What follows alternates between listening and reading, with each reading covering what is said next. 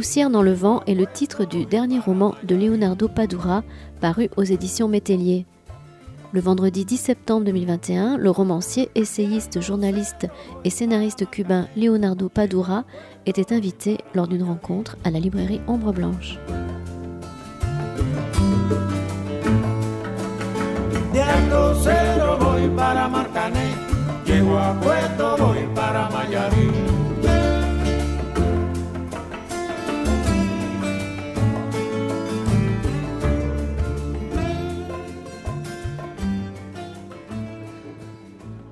Bonsoir à tous. Assemblée très impressionnante pour la venue de Leonardo Padura. Merci à tous d'être venus aussi nombreux. On est très heureux de pouvoir reprendre les rencontres, vous vous l'imaginez, et ça fait plaisir de voir euh, cet enthousiasme pour euh, cet auteur euh, pas si rare que ça, mais que nous sommes très heureux d'accueillir en France, qui a fait ce grand voyage pour venir présenter son nouveau livre en France. Euh, nous sommes assistés d'une traductrice qui, euh, a priori, euh, traduira les, réponses de Leonardo, qui répondra directement en espagnol, même s'il comprend le français. je vous remercie encore beaucoup d'être avec nous, car je sais que vous avez fait une longue tournée française pour présenter votre nouvel ouvrage, Poussière dans le vent, qui a eu une presse magnifique, qui est un très très beau livre, dont nous allons parler maintenant. J'espère que je ne vais pas vous poser trop de questions auxquelles vous avez déjà répondu.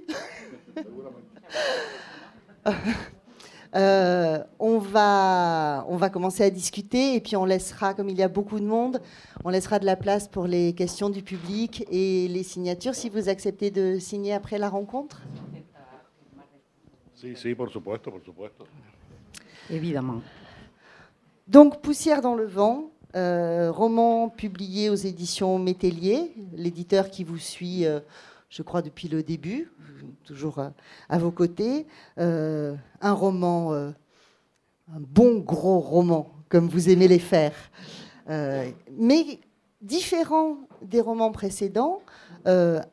parce qu'on ne retrouve pas Mario Condé, d'abord, qui est un personnage qui a été le héros d'une série de romans plus policiers, euh, mettons plutôt roman noir que roman policier à proprement parler, qu'on a retrouvé dans euh, d'autres ouvrages plus récents.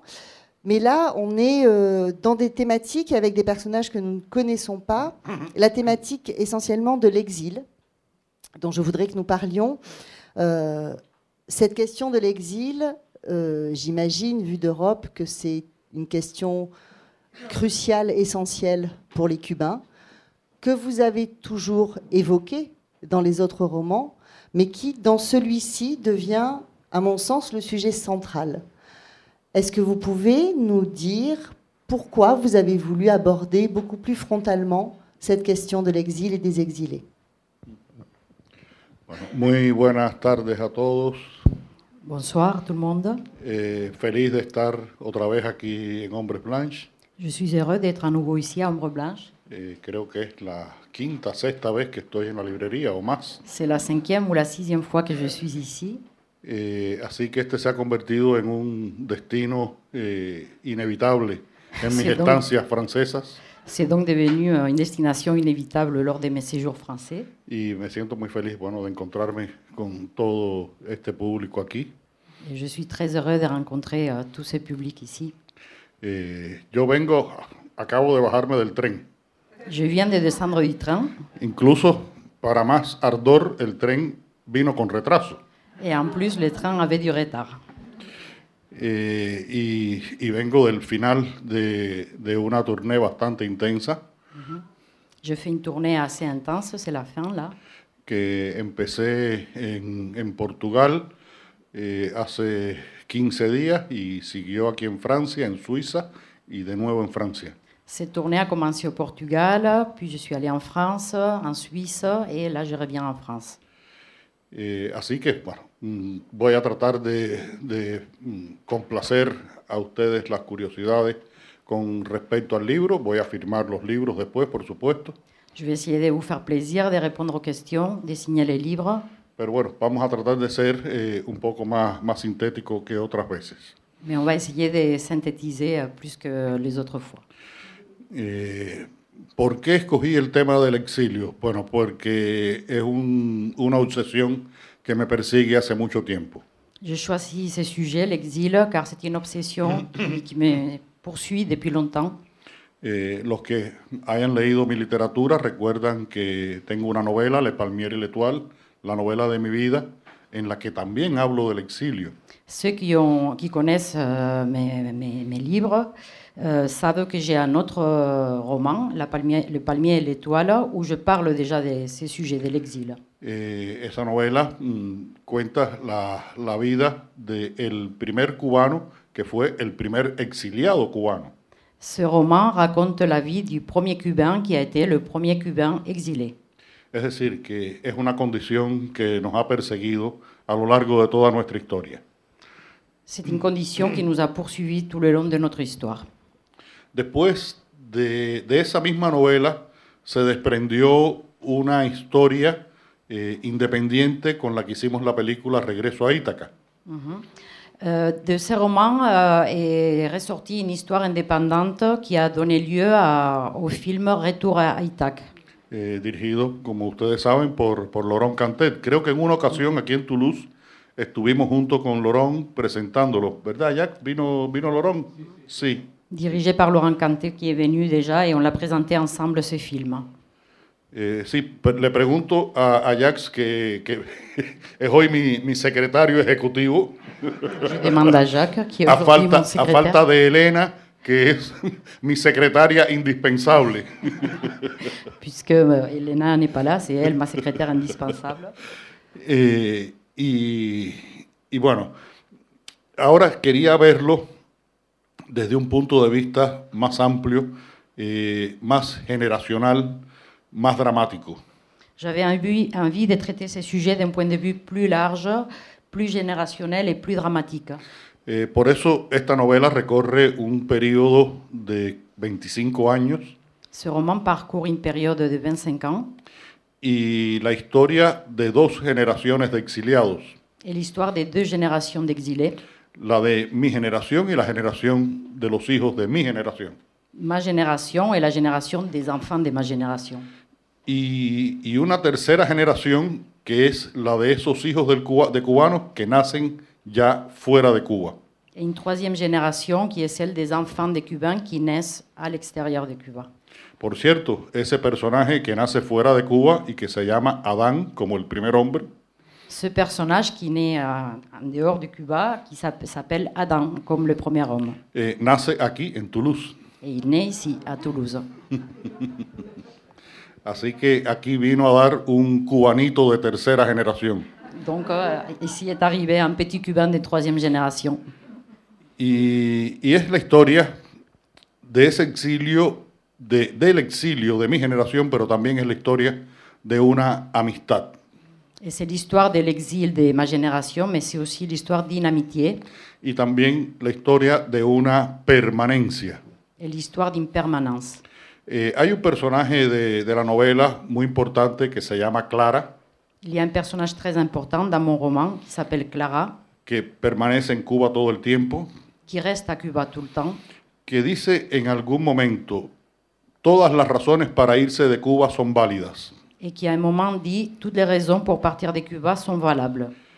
todas las razones para quedarse también son válidas. Toutes les raisons pour rester sont valables aussi. Lo importante es respetar unas y otras. Ce qui est important, c'est de, de respecter les unes et les autres. Y creo que ahí entramos en el tercer tema de, de esta novela, Et se trouve là le troisième sujet de ce roman, que también es una de mis obsesiones a lo largo de estos años, qui est aussi une de mes, obsessions tout le long de ces années, que es la libertad de escoger nuestras opciones, nuestras decisiones.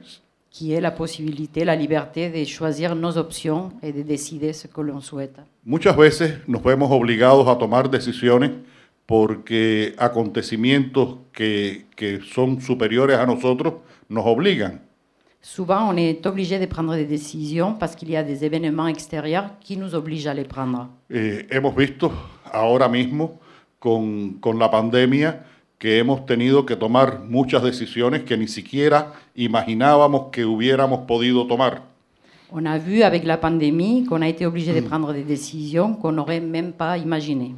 Eh, hay estos padres e hijos que no se han visto durante un año, un año y medio, porque viven distantes por muchas razones. Il y a des parents et des enfants qui ne se sont pas vus pendant un an, un an et demi. Es decir, que siempre puede haber una fuerza superior que, que nos cambie el destino. Il peut toujours avoir euh, une force supérieure qui change euh, notre destinée. De lo cual hablo bastante en mi novela anterior, La transparencia del tiempo. Ce dont je parle euh, beaucoup dans mon roman euh, antérieur, La transparence du temps. Pero también está ese derecho que tenemos a decidir nuestra vida, lo que se llama, los judíos llaman desde hace mucho tiempo el libre albedrío. Euh, mais on a aussi le droit de, de décider de notre vie. C'est euh, ce que les juifs appellent le libre albedrío. El libre albedrío, la libertad de Oui, la elección, liberté d'élection, libre arbitre. Voilà. que, que muchas veces en sociedades como la cubana no se respeta. Et souvent, cette liberté dans des sociétés comme la société cubaine n'est pas respectée. Eh, pueden existir leyes, prohibiciones, decisiones que coarten esa libertad individual. Il y a, il y a, peut-être- il y a souvent des lois, des décisions qui nous empêchent euh, cette euh, liberté individuelle. y que tiene que ver con, con muchas manifestaciones de esa libertad, incluso a veces con la libertad de pensamiento y de expresión. et qui touche beaucoup des manifestations de cette liberté, notamment la liberté de penser et d'expression. Imagínense ustedes que durante mucho tiempo en Cuba existía una figura migratoria Imaginez que pendant très longtemps à Cuba, il y avait euh, une figure migratoire que se llamaba salida definitiva del país, qui s'appelait la sortie définitive du pays. Que significaba que perdías todos tus bienes y perdías tu ciudadanía si salías de Cuba. Ça voulait dire que si vous sortiez de Cuba, vous perdiez tous vos biens et votre ci- citoyenneté. Y había, hubo una época en que la gente, para ganarse esa salida definitiva, tenía que estar dos o tres años trabajando en la agricultura. Et euh, il y a eu euh, des années ben, pendant lesquelles, pour arriver justement à pouvoir sortir de- du pays, ils étaient obligés de travailler pendant deux, trois ans euh, dans les champs. Se imaginan lo, lo dramática y lo trágica que ha sido eh, los procesos migratorios en Cuba. Vous pouvez imaginer euh, la, la tragédie qu'ont été ces processus migratoires à Cuba.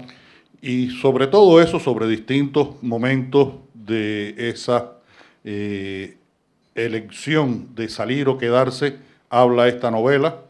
Et donc ce roman parle de ces moments où on doit choisir si on part ou on reste, pero sobre todo lo que ocurre a partir del año 1989-1990, mais surtout de ce qui est arrivé à partir de l'année 1989-1990, una época en que la vida en Cuba se hizo extremadamente difícil, une période pendant laquelle la vie à Cuba est devenue très difficile. Eh, es el momento en que se desintegra la Unión Soviética y junto con esa desintegración se desintegra la economía cubana. Mhm, C'est la chute de, de l'Union soviétique et donc la chute aussi de l'économie cubaine. Y, y es ese momento en que falta la electricidad, el transporte, la alimentación, las medicinas. Donc à ce moment-là, il, y a- il y a des coupures de courant, il n'y a pas d'électricité, pas de transport, pas de nourriture. Y crece sobre todo el desencanto de muchas personas. Et donc il y a un désenchantement global euh, à Cuba. Y por eso también hay muchas personas que, que deciden salir del país. Et à ce moment-là, il y a beaucoup de personnes qui décident de quitter le pays. On parle du, vous avez parlé du désenchantement, justement. C'est euh, aussi un thème euh, qui traverse euh, vos livres précédents, en particulier avec le, le personnage de Mario Condé, qui est peut-être plus désabusé que désenchanté. Euh, ici, vous, allez vraiment creuser beaucoup plus loin cette désillusion euh, humaine, politique que rencontrent les Cubains. Est-ce que c'est euh, quelque chose que personnellement vous avez vécu? Et est-ce que c'est quelque chose que vous vouliez euh, mettre vraiment en avant euh, aujourd'hui, euh, euh, à l'âge que vous avez, comme une espèce de bilan d'une génération, justement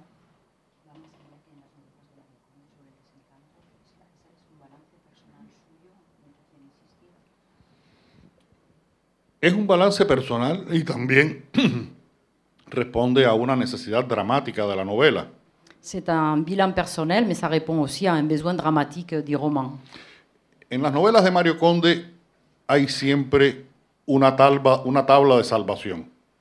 Dans les romans de Mario Conde, il y a toujours cette possibilité de- d'être sauvé.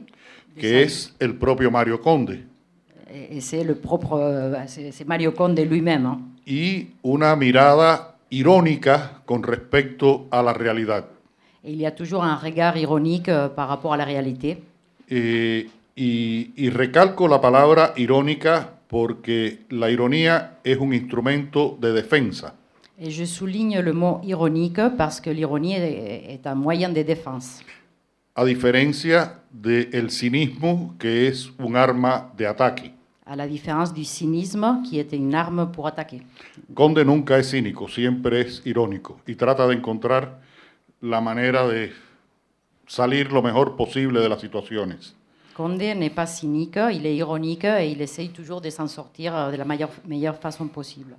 Eh, Conde es desencantado, escéptico, pesimista, Il est désenchanté, il est sceptique, pessimiste, pero al final un poco se burla de sí mismo. mais à la fin, il se moque toujours de lui-même.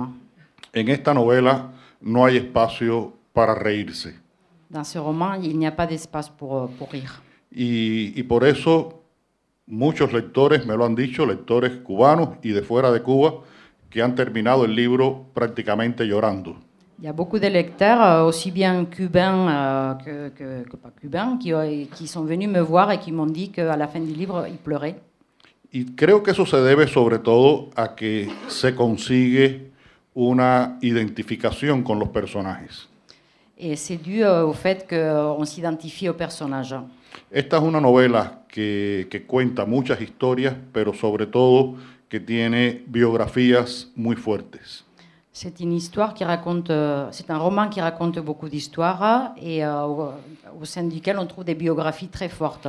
Yo trabajé mucho en el carácter de cada uno de los personajes, J'ai beaucoup travaillé sur le caractère de chacun des personnages. porque el primer problema es que esos personajes son más o menos iguales. Parce que le premier problème, c'est que ces personnages sont à peu près pareils. Provienen todos de la misma generación, de la misma experiencia vital, Ils appartiennent tous à la même génération, ils ont eu tous la même expérience vitale. todos son profesionales, graduados universitarios, Ils sont tous euh, professionnels, ils sont tous universitaires. eh, provienen casi todos ellos de una, pudiéramos llamarlo, clase media cubana, Ils appartiennent à ce qu'on pourrait appeler une classe moyenne euh, cubaine, que no tiene nada que ver con la clase media francesa. la. Y, y a partir de ahí, pues tenía que eh, darle un carácter individual muy definido a cada uno de ellos. À partir de là, je devais bien définir un caractère individuel pour chacun d'entre eux. Eh, estos personajes interactúan entre ellos, eh, crean estas relaciones de amistad, de complicidad, Ces personnages interagissent, ils créent des liens d'amitié. y siempre aparece ahí eh, la cola del diablo entonces, Ah la pata del diablo, Oui, oui, la, la patte del diablo. Il y a toujours là la queue du diable. eh, que es eh, un engaño. Oui, c'est un mensonge. Eh, un engaño que puede considerarse incluso una traición Un mensonge qui peut être considéré une trahison y un elemento muy propio del contexto cubano, la sospecha. et un élément qu'on trouve beaucoup dans le contexte cu- cubain, le soupçon. Eh, se sospecha que alguno de esos personajes puede tener eh, otras intenciones. On, peut, on soupçonne que l'un de ces personnages peut avoir d'autres intentions. Los que hayan leído la novela lo saben, los que la vayan a leer lo sabrán. Ceux qui ont lu le roman le savent, ceux qui ne l'ont pas encore lu mais qui vont le lire euh, le sauront. En esta novela hay varias interrogantes que no tienen respuesta Dans ce roman, il y a pas mal de questions qui n'ont pas de réponse. y está hecho con toda intención. Era más fácil explicarlo que no explicarlo. Et c'est volontaire. Ça aurait été plus facile de l'expliquer que de ne rien dire. Pero creo que como, como nos ocurre a muchos en la vida, nunca conocemos por completo a las otras personas. Mais je crois que euh, c'est assez courant. Nous ne connaissons jamais complètement les autres. Eh, y a veces a las personas que conocemos son capaces de hacer cosas que uno dice, coño, ¿cómo fulano fue capaz de hacerme esto? Et parfois, les gens qu'on connaît, euh, parfois on s'est dit, euh, mais mince, comment il a été capable de faire ce- ceci ou cela? Eh, creo que a todos nos ha pasado eso. Hemos tenido desengaños con, con respecto a personas que han sido muy cercanas, Nous avons- incluso familiares. Nous avons tous été déçus des gens très proches, euh, même des gens de la famille. Eh, y, y por eso mm, quedan ahí determinadas zonas oscuras y hay determinados personajes oscuros. Et donc, il y a des zones d'ombre dans le roman et il y a des personnages euh, qui ne sont pas très clairs. Y, y a partir, bueno, de, de haber creado estos personajes es que mm, construí toda la historia. Et donc, c'est à partir de la création de ces personnages que j'ai ensuite élaboré toute l'histoire. Me voy a apartar un poquito de la respuesta, pero hay algo que creo que es bueno que les diga ahora mismo. Je vais un peu m'éloigner de la question de la- avec ma réponse, mais j'ai j'ai envie de dire quelque chose. Esta fue una novela que me costó mucho trabajo escribir, Mm, C'était un roman euh, que, que j'ai eu du mal à écrire, eh, porque a diferencia, mm, por ejemplo, una novela que muchos de ustedes habrán leído, del hombre que amaba a los perros, car à la différence de l'homme qui aimait les chiens, el hombre que amaba a los perros, eh, yo tenía la guía, el sustento de una historia real. pour ce roman, j'avais euh, le guide, de, je suivais une histoire réelle. Y fue una novela que tuve que escribirla de una manera muy, muy cerebral. Et j'ai écrit euh, ces romans d'une façon euh, très cérébrale, Sí, porque es una novela que, que incluso mm, por momentos está muy cerca de, de- de las teorías de, de- la política del siglo XX. car euh, ce roman est très proche des théories politiques de- du XXe siècle. Esta novela está escrita con las vísceras, está escrita con los sentimientos. Ce roman est viscéral, il a été écrit euh, avec les sentiments, Y es pura literatura, pero es pura realidad también. et c'est de la littérature pure, et c'est aussi de la réalité.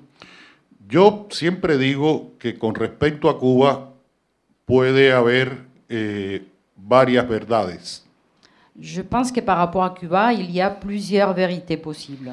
Eh, dependiendo del punto de vista que uno analice las cosas, eh, puede ser eh, cierto determinada posición, Tout dépend de notre analyse, de notre point de vue. porque como todos sabemos, la verdad es relativa. Car on le sait tous, la vérité est relative. Lo que sí les puedo asegurar es que en esta novela no hay ninguna mentira, porque la mentira es absoluta.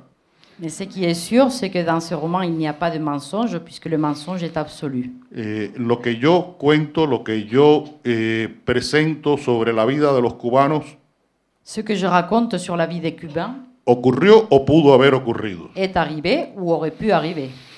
Y, y al crear estos personajes, pues empecé a construir la historia. Et en créant ces personnages, j'ai commencé à écrire l'histoire. Muchas veces eh, yo empiezo a escribir teniendo una idea de la historia y voy construyéndole los personajes. Souvent, j'ai une petite idée de l'histoire et ensuite je construis les personnages. Aquí fueron los personajes los que me ayudaron a construir la historia. Ici, ce sont les personnages qui m'ont aidé à construire l'histoire. Y por eso fue una novela que se fue escribiendo capítulo a capítulo sin saber qué iba a pasar en el capítulo siguiente. Et donc, j'ai écrit un chapitre, un chapitre après l'autre sans vraiment savoir ce qui allait arriver euh, au chapitre suivant. Y en muchas ocasiones, en muchas ocasiones hay detalles en la vida de esos personajes que yo no conocía Et parfois, il y a des détails dans la vie de ces personnages que je ne connaissais pas. Y que ellos mismos me fueron revelando en un momento determinado de la historia. Sobre todo porque hay un personaje muy importante, el personaje que se llama Elisa, Surtout parce qu'il y a un personnage très important qui s'appelle Elisa, que nunca se sabe si está diciendo la verdad. dont on ne sait jamais si elle dit la vérité ou pas. Y si, si dice alguna mentira, la que la dice es ella, no soy yo. Et si elle dit un mensonge, c'est elle qui le dit, c'est pas moi. Eh, y, y fue muy eh, un proceso de escritura muy satisfactorio Donc ces processus d'écriture étaient très satisfaisants. y la parte agónica vino cuando empecé de verdad a darle forma a todo esto durante meses. Et l'agonie a commencé quand j'ai vraiment euh, voulu euh, que cela prenne forme. Saber dónde, dónde estaba cada personaje, qué estaba haciendo, qué estaba pensando. Savoir où se trouvait chaque personnage, ce qu'il faisait, ce qu'il pensait. En el año 91, en el 95, en el 98, en el 2005, En 91, 95, 98, 2005. eh, exigió una, una gran concentración. Cela m'a demandé une grande concentration. Y, y si algo le tengo que agradecer a la pandemia es que me tuvo seis meses encerrado escribiendo todos los días. Et donc, si j'ai quelque chose à remercier à cette pandémie, c'est le fait de m'avoir enfermé pendant six mois où écrit tous les jours. las versiones finales las hice desde que comenzó eh, todo esto en marzo del año pasado, esto hasta junio, eh, trabajando de una manera intensiva. Donc, la version finale de mon roman, j'ai commencé en mars jusqu'au mois de juin et je travaillais de façon intense. Y, y- y me ayudó tener ese gran nivel de concentración para poder darle forma a la novela. Et cela m'a aidé d'être aussi concentré pour, pour, pour pouvoir euh, finir mon roman. Je n'ose pas vous interrompre pendant que vous parlez, mais en même temps, j'ai plein de questions qui me viennent euh, dans- pour rebondir sur ce que vous dites. Euh, vous avez parlé de la vérité, euh, des vérités. Euh, je voulais savoir si, dans la façon que vous avez eue d'aborder ces personnages avec toutes leurs facettes, est-ce que vous vouliez justement tenter d'embrasser toutes les vérités des Cubains, qui peuvent être extrêmement différentes, vous l'avez dit, chacun a sa vérité. Euh, est-ce, que- vous vous êtes dit à un moment donné, je ne peux pas poser ça comme vérité si un autre personnage n'a pas la vérité contraire? Et pareil d'ailleurs pour la situation des exilés et leur façon de vivre l'exil. Sí, sí. eh, bueno, no fui tan eh, ambicioso como para querer representar la verdad. Voilà, je n'ai pas été aussi ambitieux que, que pour vouloir représenter toutes les vérités possibles. pero traté de abarcar todo lo que estos personajes me permitían Mais j'ai essayé d'embrasser tout ce que ces personnages me permettaient y las situaciones en que viven esos personajes me permitían. et les situations euh, de ces personnages dans lesquels ils vivaient. Hay un, un personaje que es eh, un físico, eh, Horacio, estudió física, era profesor de física en la universidad, Il y a un personnage, Horacio, qui était physicien, il était professeur de physique à l'université. que está obsesionado con la búsqueda de la verdad. Il est obsédé par la recherche de la vérité. Y ya sabemos que, que no busca la verdad igual eh, un- una persona con un pensamiento normal que una persona con un pensamiento entrenado lógica y científicamente. Et on sait bien que la recherche de la vérité n'est pas la même pour une personne normale que pour quelqu'un qui a cette logique euh, scientifique. Y, y esa obsesión por, por la verdad pues va eh, cruzándose con el resto de los personajes. Et donc son obsession euh, pour la, pour la vérité, pour la recherche de la vérité, se croise avec euh, les histoires des autres personnages. Porque lo más terrible es que hay una verdad que lo incluye a él y que él no la conoce. Car le plus terrible, c'est qu'il y a une vérité euh, dans laquelle il, il est inclus et qu'il ne connaît pas. y que tal vez es la verdad que desencadena toda la historia que se cuenta en la novela. Et c'est peut-être la vérité qui va entraîner toute l'histoire du roman. Eh, cada uno de estos personajes tiene una, una visión del mundo. Chacun de ces personnages a sa propre vision du monde. Eh, hay un personaje que, que me fue muy difícil de trabajar, que es el personaje que se llama Darío. Il y a un personnage qui pour moi était très difficile, c'est le personnage de Dario. Darío es un médico neurocirujano, C'est un, un médecin et un neurochirurgien. chirurgien. eh, es el esposo de Clara y el padre de Marcos y de Rancés. C'est l'époux de Clara et le père de Marcos et de Ramsès. Y en un momento determinado tiene una oportunidad de salir de Cuba y se queda en Barcelona. Et à un moment donné, il a la possibilité de quitter Cuba et en fait, il reste à Barcelone. Y hay un momento en que este personaje parece un poco una caricatura.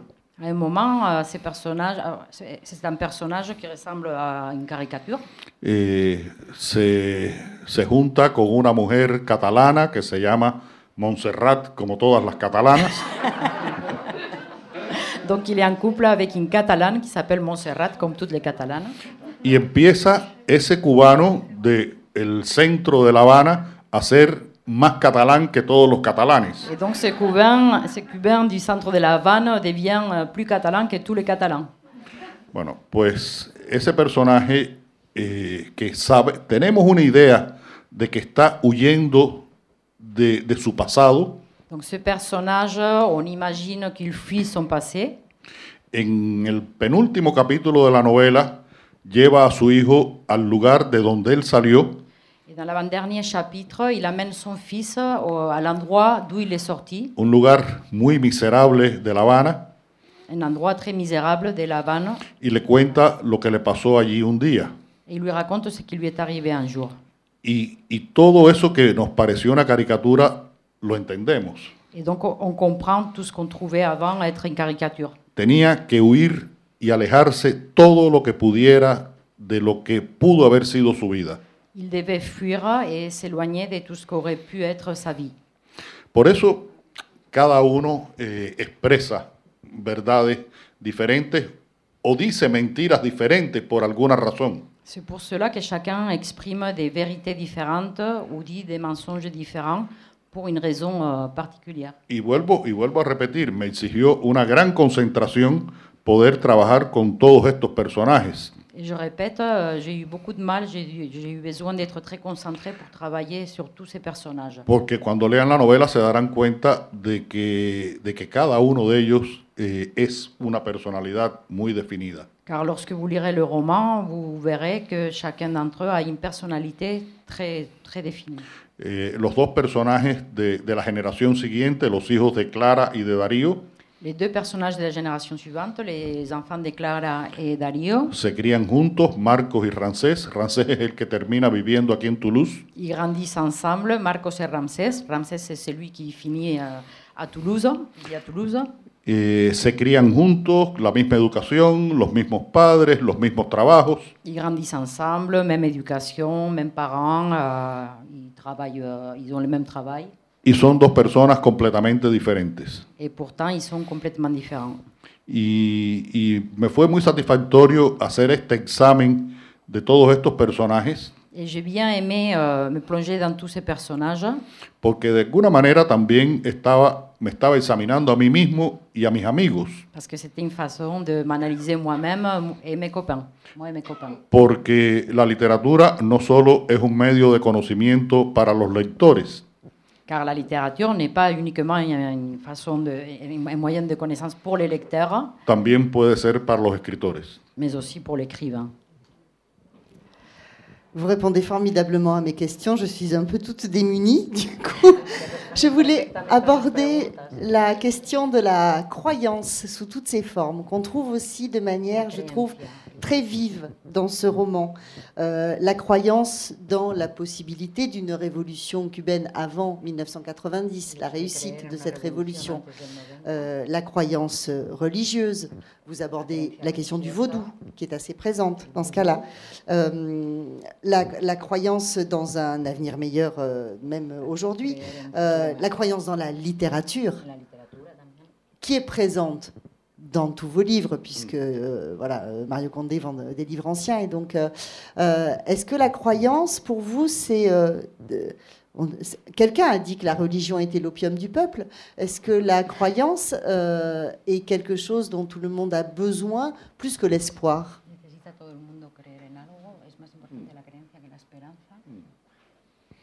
Eh, yo soy un ateo que cree en muchas cosas.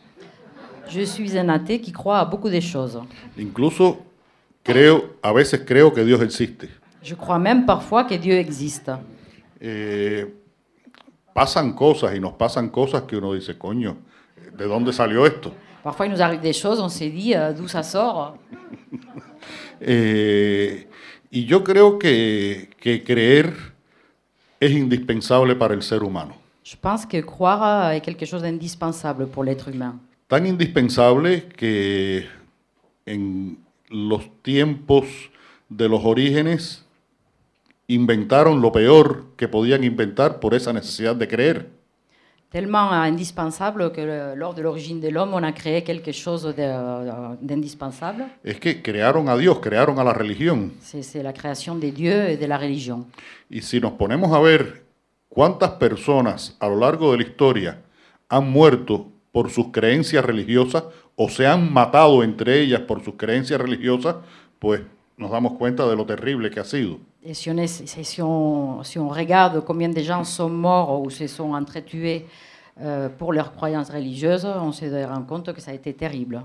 Y si sacamos la cuenta de cuántas personas han muerto y se han matado entre ellas por sus creencias políticas, por sus ideologías, pues seguimos sumando. Et si on calcule combien de gens sont mortes, combien de personnes sont mortes ou s'ils se sont entretués aussi pour leurs croyances politiques, eh bien, on continue à, à- l'addition continue. Pero no hubiéramos llegado hasta aquí si no hubiéramos creído que Dios existe. Mais nous ne serions pas arrivés jusqu'ici si nous n'avions pas cru que Dieu existe. Y no hubiéramos llegado hasta aquí si no hubiéramos creído que la democracia existe Nous ne serions pas arrivés jusqu'ici si on n'avait pas cru que la démocratie existe. y que es posible que exista, creemos que existe un mundo mejor. Et si nous ne- si nous n'avions pas l'espoir qu'il existe un monde meilleur. Eh, durante el siglo XX hubo todo un pensamiento utópico de la sociedad de los iguales. Pendant le XXe siècle, il y a eu toute une pensée utopique euh, où on devait être tous égaux. Esa sociedad planteaba que todos los hombres eran iguales, vivían iguales y en gran democracia.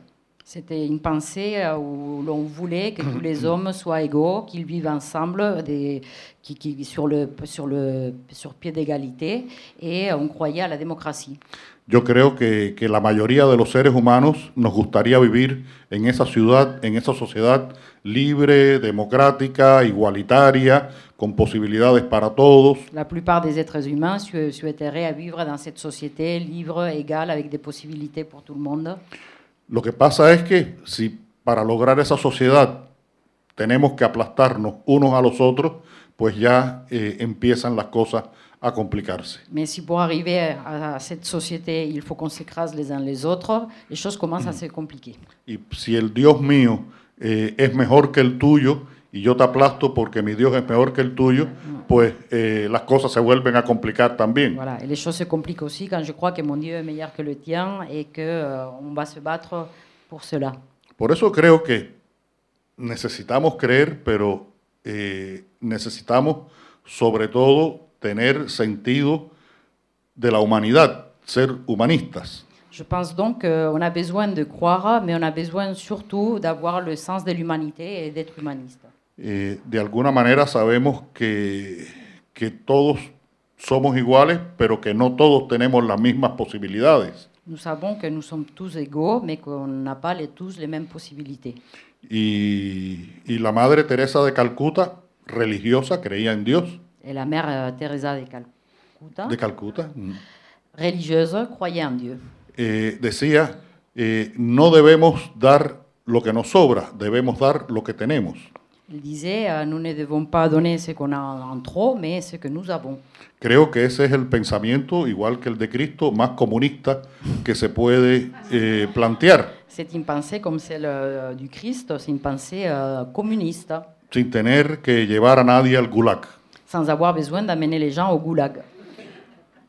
Entonces, eh, la sociedad cubana, la sociedad cubana eh, vive un proceso revolucionario en el que cambian todas las estructuras del país. La société cubaine a vécu un processus révolutionnaire pendant lequel toutes les structures du pays ont changé. Y a partir de un momento determinado, eh, esa revolución se convierte en una revolución socialista y de modelo soviético. À partir d'un moment donné, cette révolution devient une révolution socialiste euh, sur le modèle so- soviétique. En los años 90, el gran periodista polaco Rujar Kapuczynski decía, Dans les années 90, le grand journaliste Kapuczynski disait eh, en los años 80 creíamos que conocíamos la historia de la Unión Soviética. Dans les années 80, nous croyions connaître l'histoire de l'Union soviétique. En los años 90, con las revelaciones, los descubrimientos de documentos que se ha hecho, nos damos cuenta que conocíamos si acaso el 20%. Dans les années 90, avec les découvertes, avec les documents qui sont rendus publics, on s'est aperçu qu'on connaissait à peine 20% de, de la réalité. Se conocieron barbaridades de todo tipo. On a connu euh, tous- les, tous les dégâts, toutes les euh, barbaries de, de tout genre. Y, y eso provocó a nivel mundial un gran sentimiento de desencanto, Et donc cela a amené au niveau mondial à un sentiment de désenchantement que además fue aprovechado por el sistema capitalista para mostrarse como el vencedor en la lucha histórica. que le système capitaliste, euh, dont le système capitaliste a profité pour devenir les vainqueurs de, cette, euh, de cet affrontement. Y, y está muy bien tal vez el capitalismo en Francia o en Suiza, pero, pero no está muy bien en Gabón y Senegal. Peut-être que le capitalisme en France et en Suisse fonctionne très bien, mais ce n'est pas le cas au Gabon ni au Sénégal. Entonces, eh, es, es muy complicado el tema de en qué creemos y en qué dejamos de creer. C'est donc très compliqué ce sujet de euh, en quoi croyons-nous et euh, en quoi nous, nous ne croyons pas. Mi novela El hombre que amaba a los perros habla bastante de este proceso de, de la- de las utopías y de las creencias utópicas. Mon roman L'homme qui aimait les chiens parle beaucoup de ce processus euh, des, euh, du désenchantement, des utopies. Y, y vivimos el gran fracaso de esa utopía igualitaria del siglo XX. Et nous avons vécu les grands échecs de cette utopie euh, du XXe siècle. Y el gran problema que tenemos ahora en Gabón, en Senegal, en Francia, en Suiza y en Cuba Et notre grand problème, le grand problème que, que nous avons aujourd'hui, que ce soit en France, en Suisse, au Gabon, au Sénégal ou à Cuba, es que no tenemos un pensamiento utópico, no tenemos una utopía hacia la cual virar. c'est que nous n'avons plus euh, une pensée utopique, une utopie vers laquelle regarder. Yo no soy político, ni soy economista, ni soy sociólogo, Je ne suis pas un homme politique, je ne suis pas économiste euh, ni sociologue. no tengo la menor idea de cómo se puede construir esa utopía, Je n'ai pas la moindre idée de comment on peut construire cette utopie, pero nos hace falta creer en algo. mais nous avons besoin de croire en quelque chose. Por lo menos creer en los seres humanos que nos rodean, Il faut au moins croire euh, aux êtres humains qui nous entourent, que viven en Francia, en Suiza, en Gabón, en Senegal y en Cuba. Qui vivent en France, en Suisse, au Gabon, au Sénégal et à Cuba. Avant de passer aux questions, euh, je voulais revenir, vous l'avez évoqué euh, dans votre première réponse, le film pour lequel vous avez coécrit le scénario avec Laurent Canté, Retour à Ithac. Euh, Est-ce que c'est ce film-là, en travaillant sur cette histoire-là, que vous avez pu assumer Vous dites que vous aviez besoin d'un espace plus large pour développer l'histoire, qui au départ devait être un court métrage. Et déjà, Kanté disait que c'était trop court. Euh, vous disiez que vous aviez besoin de plus de place, d'où ce roman euh, de 700 pages. Mais est-ce que c'est aussi cette expérience qui vous a permis d'assumer, d'écrire là-dessus, ou de l'affronter, ou un pas que vous n'aviez pas pu franchir avant peut-être?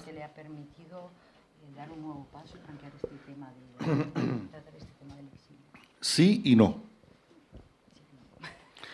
Eh, el escribir para el cine eh, exige un conocimiento técnico muy específico.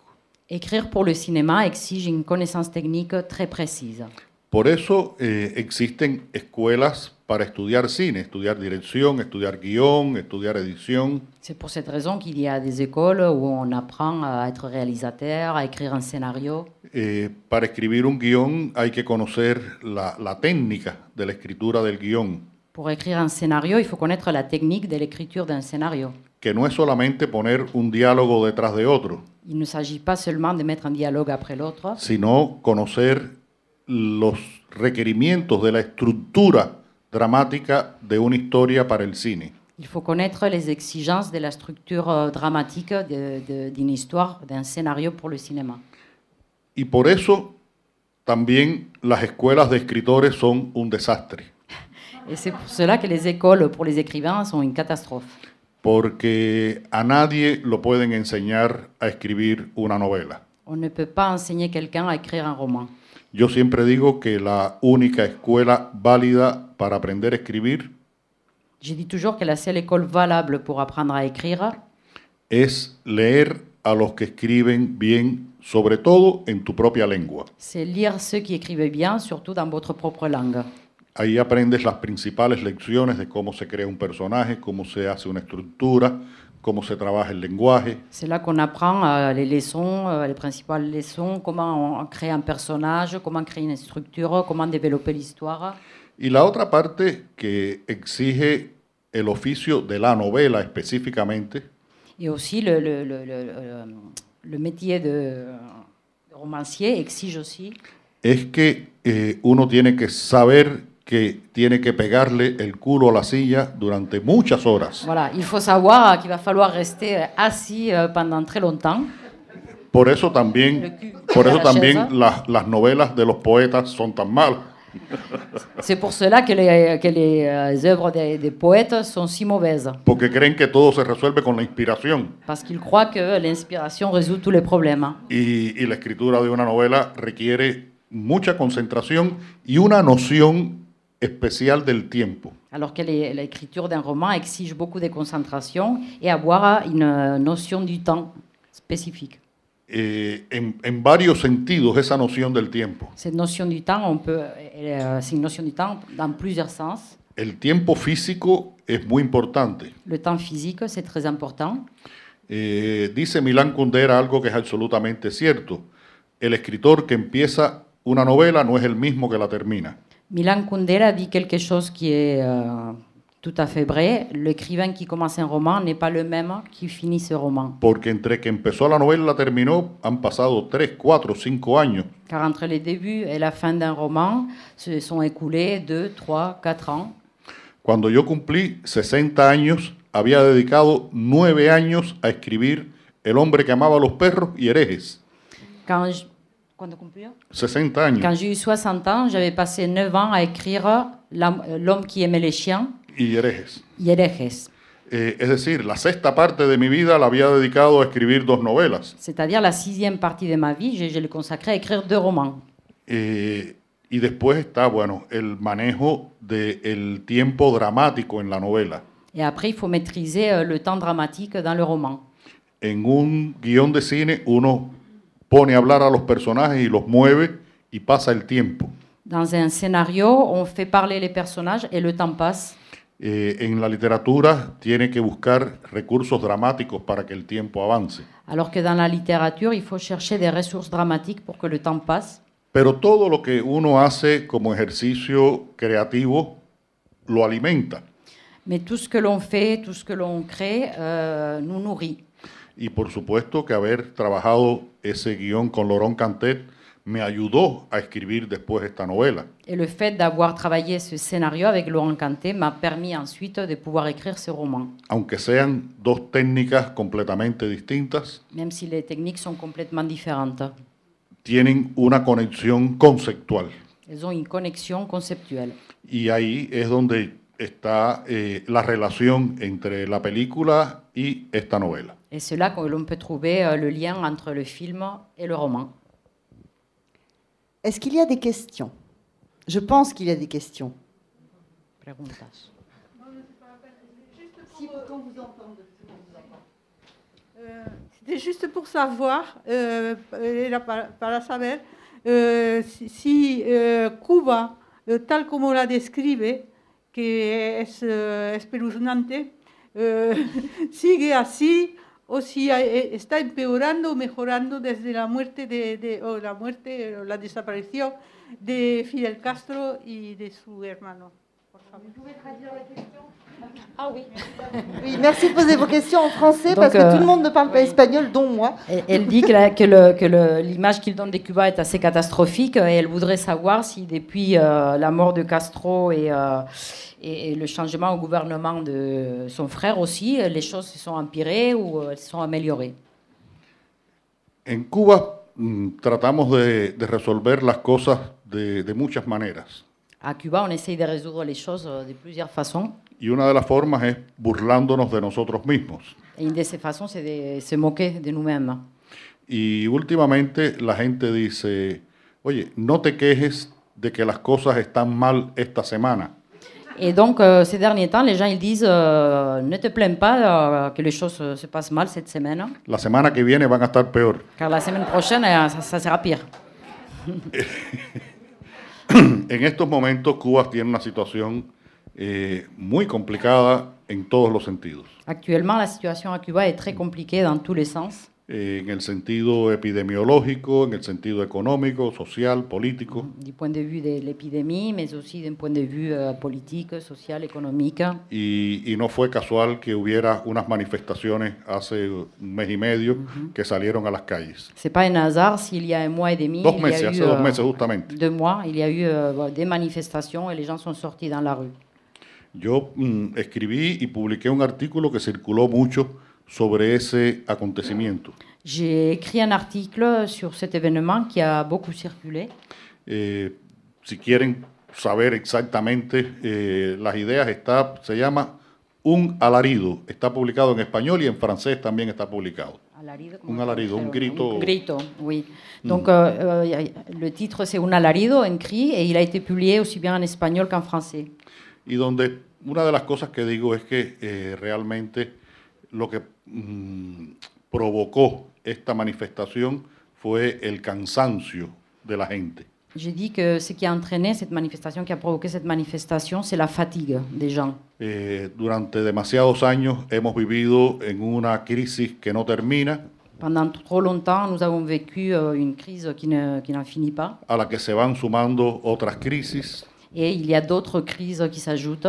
Eh, ahora, a principios de este año, por ejemplo, se hizo una reforma monetaria que ha empobrecido a la gente Cette année, il y a eu une réforme monétaire qui a appauvri les gens, porque el Estado multiplicó por cinco los salarios car l'État a multiplié par 5 les salaires. y, por ejemplo, el precio del pan aumentó 20 veces. Mais voilà, mais le prix du pain a été multiplié par 20. Y ustedes los franceses saben que por falta de pan o por el precio del pan puede haber una revolución. Voilà. Et vous, les Français, vous savez que le- si le prix de- du pain monte, il peut y avoir une révolution. Y más si no tienen el consuelo de poder comer un croissant. Et encore plus si vous ne pouvez pas non plus manger des croissants. Lo tenían, pero no, pan, pan, queremos pan. Nous voulons du pain.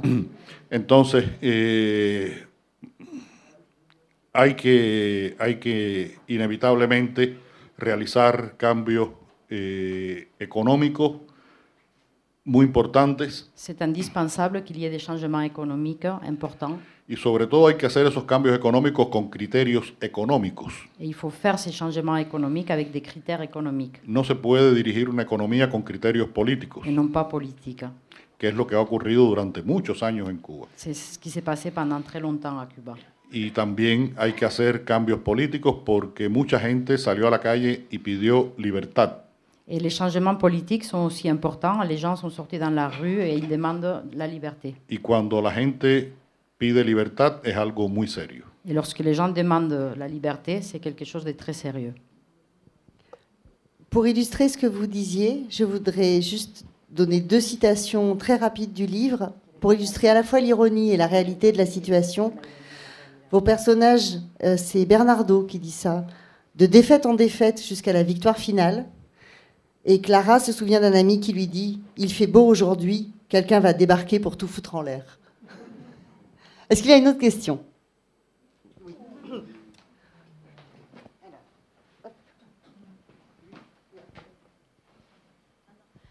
Moi, j'ai- J'ai entendu que Cuba avait enfin, découvert un vaccin contre la Covid, un vaccin cubain. Et comme je sais que c'est quand même leur partie, leur euh, côté fort, Sí, hay eh, una vacuna ya reconocida y un candidato vacunal. Oui, il y a un vaccin qui a déjà été reconnu et puis il y a un vaccin qui, a- qui n'a pas encore été approuvé, voilà, à l'essai. Y, y creo que deben ser bastante efectivas. Et je pense que c'est des vaccins euh, efficaces.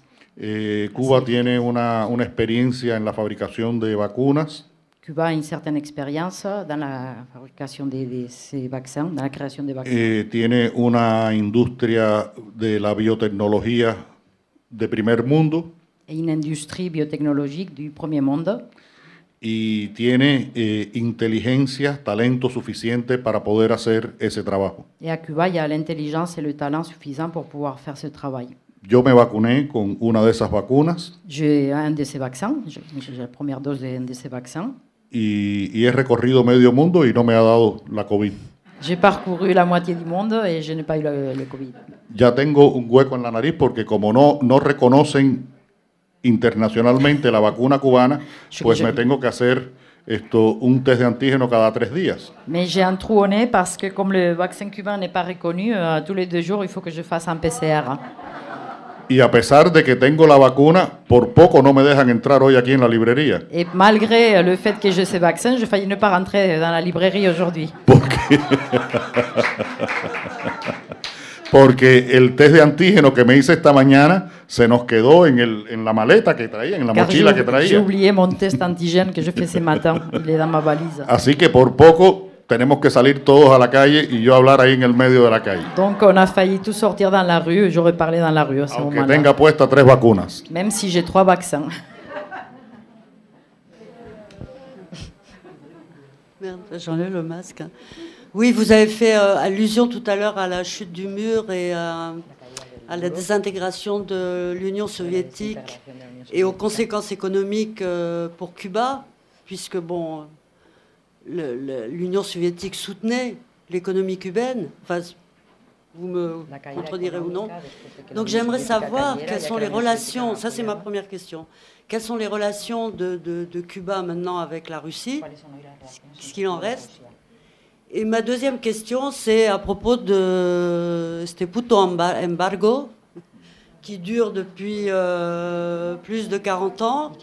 Euh, moi, à chaque fois que j'écoute des émissions en France, euh, on parle, oui, effectivement, de l'embargo, mais ça a l'air d'être une chose comme ça admise, un petit peu comme le mur de Berlin, on pensait jamais qu'il allait tomber, quoi.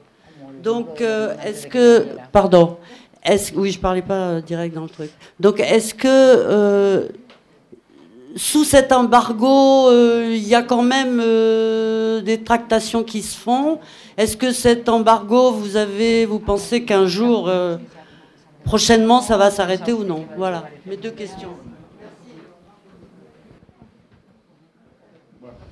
De, de las relaciones entre Cuba y Rusia eh, hay poco que decir. En ce qui concerne euh, les, liens entre Cuba et euh, la Russie, il y, a, il y a très peu de choses à dire.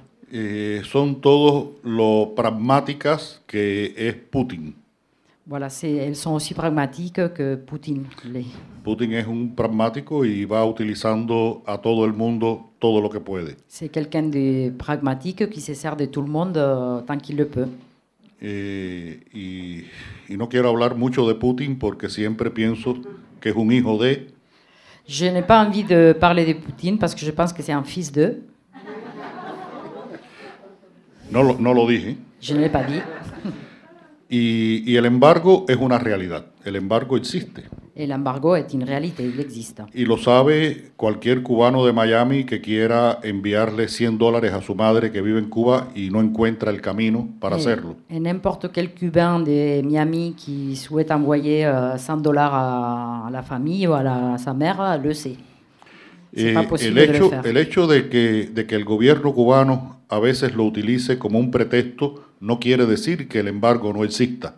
Le fait que le gouvernement cubain euh, se serve de cet embargo comme un prétexte ne veut pas dire que le- l'embargo n'existe pas. Porque además eh, hay 180, no sé cuántos, más de 180 países que anualmente en la Asamblea General de la ONU votan contra el embargo, incluida Francia. Car tous les ans, à l'Assemblée générale de l'ONU, il y a 180 pays qui votent contre l'embargo, y compris la France. Eh, y en la época de- del presidente Obama hubo un, un deshielo, una cercanía. À l'époque du président Obama, il y a eu un rapprochement entre Cuba et les États-Unis. Y, y posiblemente, posiblemente el proyecto era que Obama restablecía relaciones con Cuba Et le projet était probablement que Obama voulait rétablir les relations avec Cuba. y Hillary Clinton comenzaba a desmontar el embargo. Et Hillary Clinton avait, euh, avait commencé à travailler pour euh, faire disparaître cet embargo. Pero llegó Trump. Mais Trump est arrivé. Esto, y todo volvió al peor escenario posible de las relaciones entre Cuba y los Estados Unidos. Voilà, et tout est re- redevenu au pire moment des relations entre Cuba et les États-Unis. Eh, sé que llegan algunos productos de los Estados Unidos a Cuba por unos caminos mm, eh, Poco claro. económicos bastante estrechos, pero que, que existen. Il y a quelques possibilités, euh, euh, quelques produits américains qui arrivent à Cuba par des billets euh, euh, assez étroits. Mm, Certains produits, Pero es muy complicado porque eh, el embargo no es solamente económico, es también financiero. mais c'est très compliqué car l'embargo n'est pas uniquement euh, euh, économique, mais aussi financier. Y hay, por ejemplo, bancos franceses que han sido multados por tener activos cubanos. Il y a eu des banques françaises qui ont eu des amendes car euh, ils- ils avaient des actifs cubains.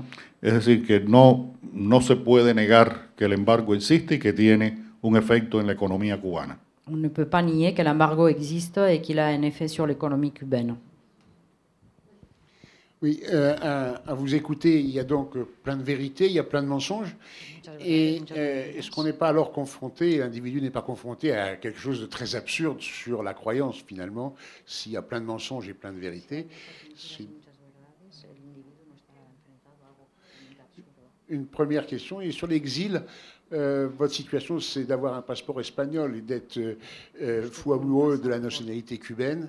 Est-ce que donc l'exil, c'est une question uniquement physique ou est-ce que c'est une question d'âme et une question intellectuelle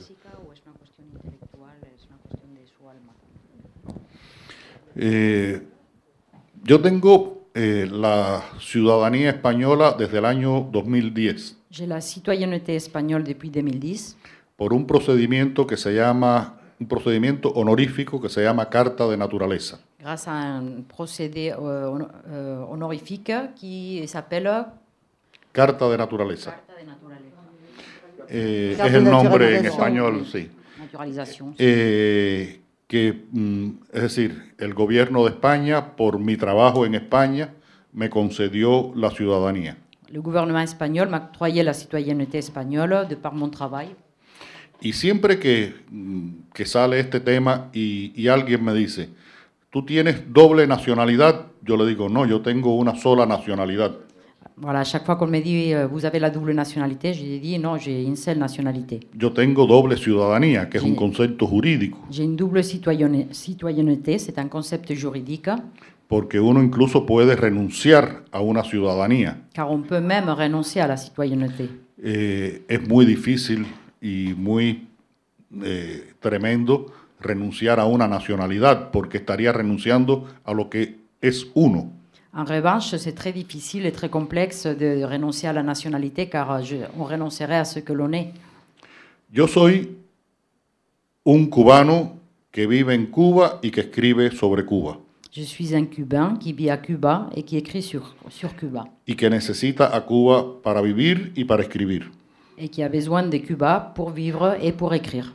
Y si yo tuviera que, que salir a vivir fuera de Cuba, sería uno de los peores castigos que me impondrían. Si je devais partir euh, vivre ailleurs, euh, quitter Cuba, ça- ça- cela serait une des pires punitions qu'on pourrait m'imposer. Tengo la enorme suerte de que gracias a ese pasaporte español puedo viajar con mucha frecuencia y con menos problemas. J'ai la chance de pouvoir voyager grâce à- au passeport espagnol avec une certaine fréquence et de façon euh, f- assez facile. Eh, posiblemente si yo no tuviera el pasaporte español, hoy no hubiera podido estar aquí con ustedes. Probablement, si je n'avais pas le passeport espagnol, aujourd'hui, je ne serais pas ici avec vous. El consulado francés de La Habana prácticamente está cerrado por todo el tema de la pandemia. Le consulat français de La Habane est pratiquement fermé à cause de la pandémie.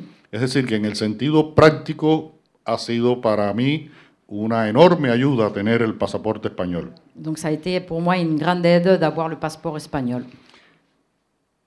Pero mi condición de cubano no ha cambiado en absoluto por tener esa doble ciudadanía. Mais ma condition de cubain n'a absolument pas changé du fait d'avoir cette double citoyenneté. Eh, sigo escribiendo sobre Cuba, pensando en Cuba, hablando en cubano. J'écris toujours sur Cuba, je parle cubain, euh, j'écris sur mon pays. Porque yo no puedo ser otra cosa que cubano. Car je ne peux être autre chose que cubain. Eh, yo creo que la pertenencia es algo que nos define y nos persigue a pesar de nosotros. Je pense que l'appartenance est quelque chose qui nous suit et nous poursuit euh, malgré nous.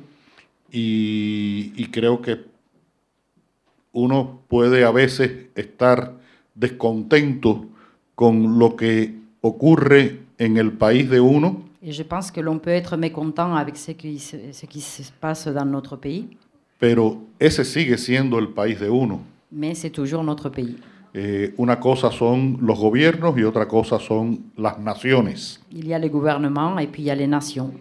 Eh, y la nación cubana, yo pertenezco a la nación cubana. Et j'appartiens à la nation cubaine.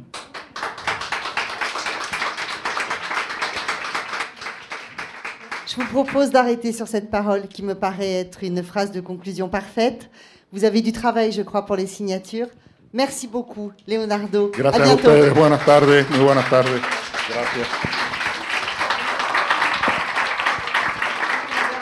Lucio.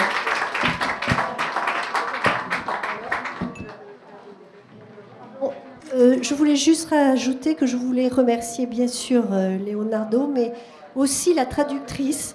Merci beaucoup. Merci beaucoup Eva, parce que vous avez fait un très bon travail. Voilà, merci.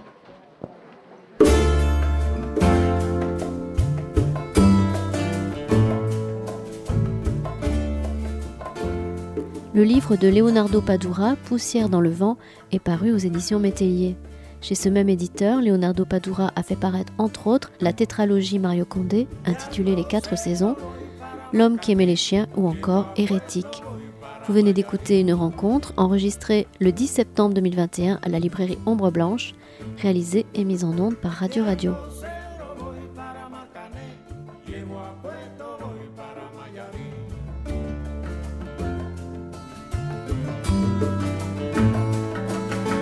al crucero voy para Marcané, llego a Puerto, voy para Mayarín.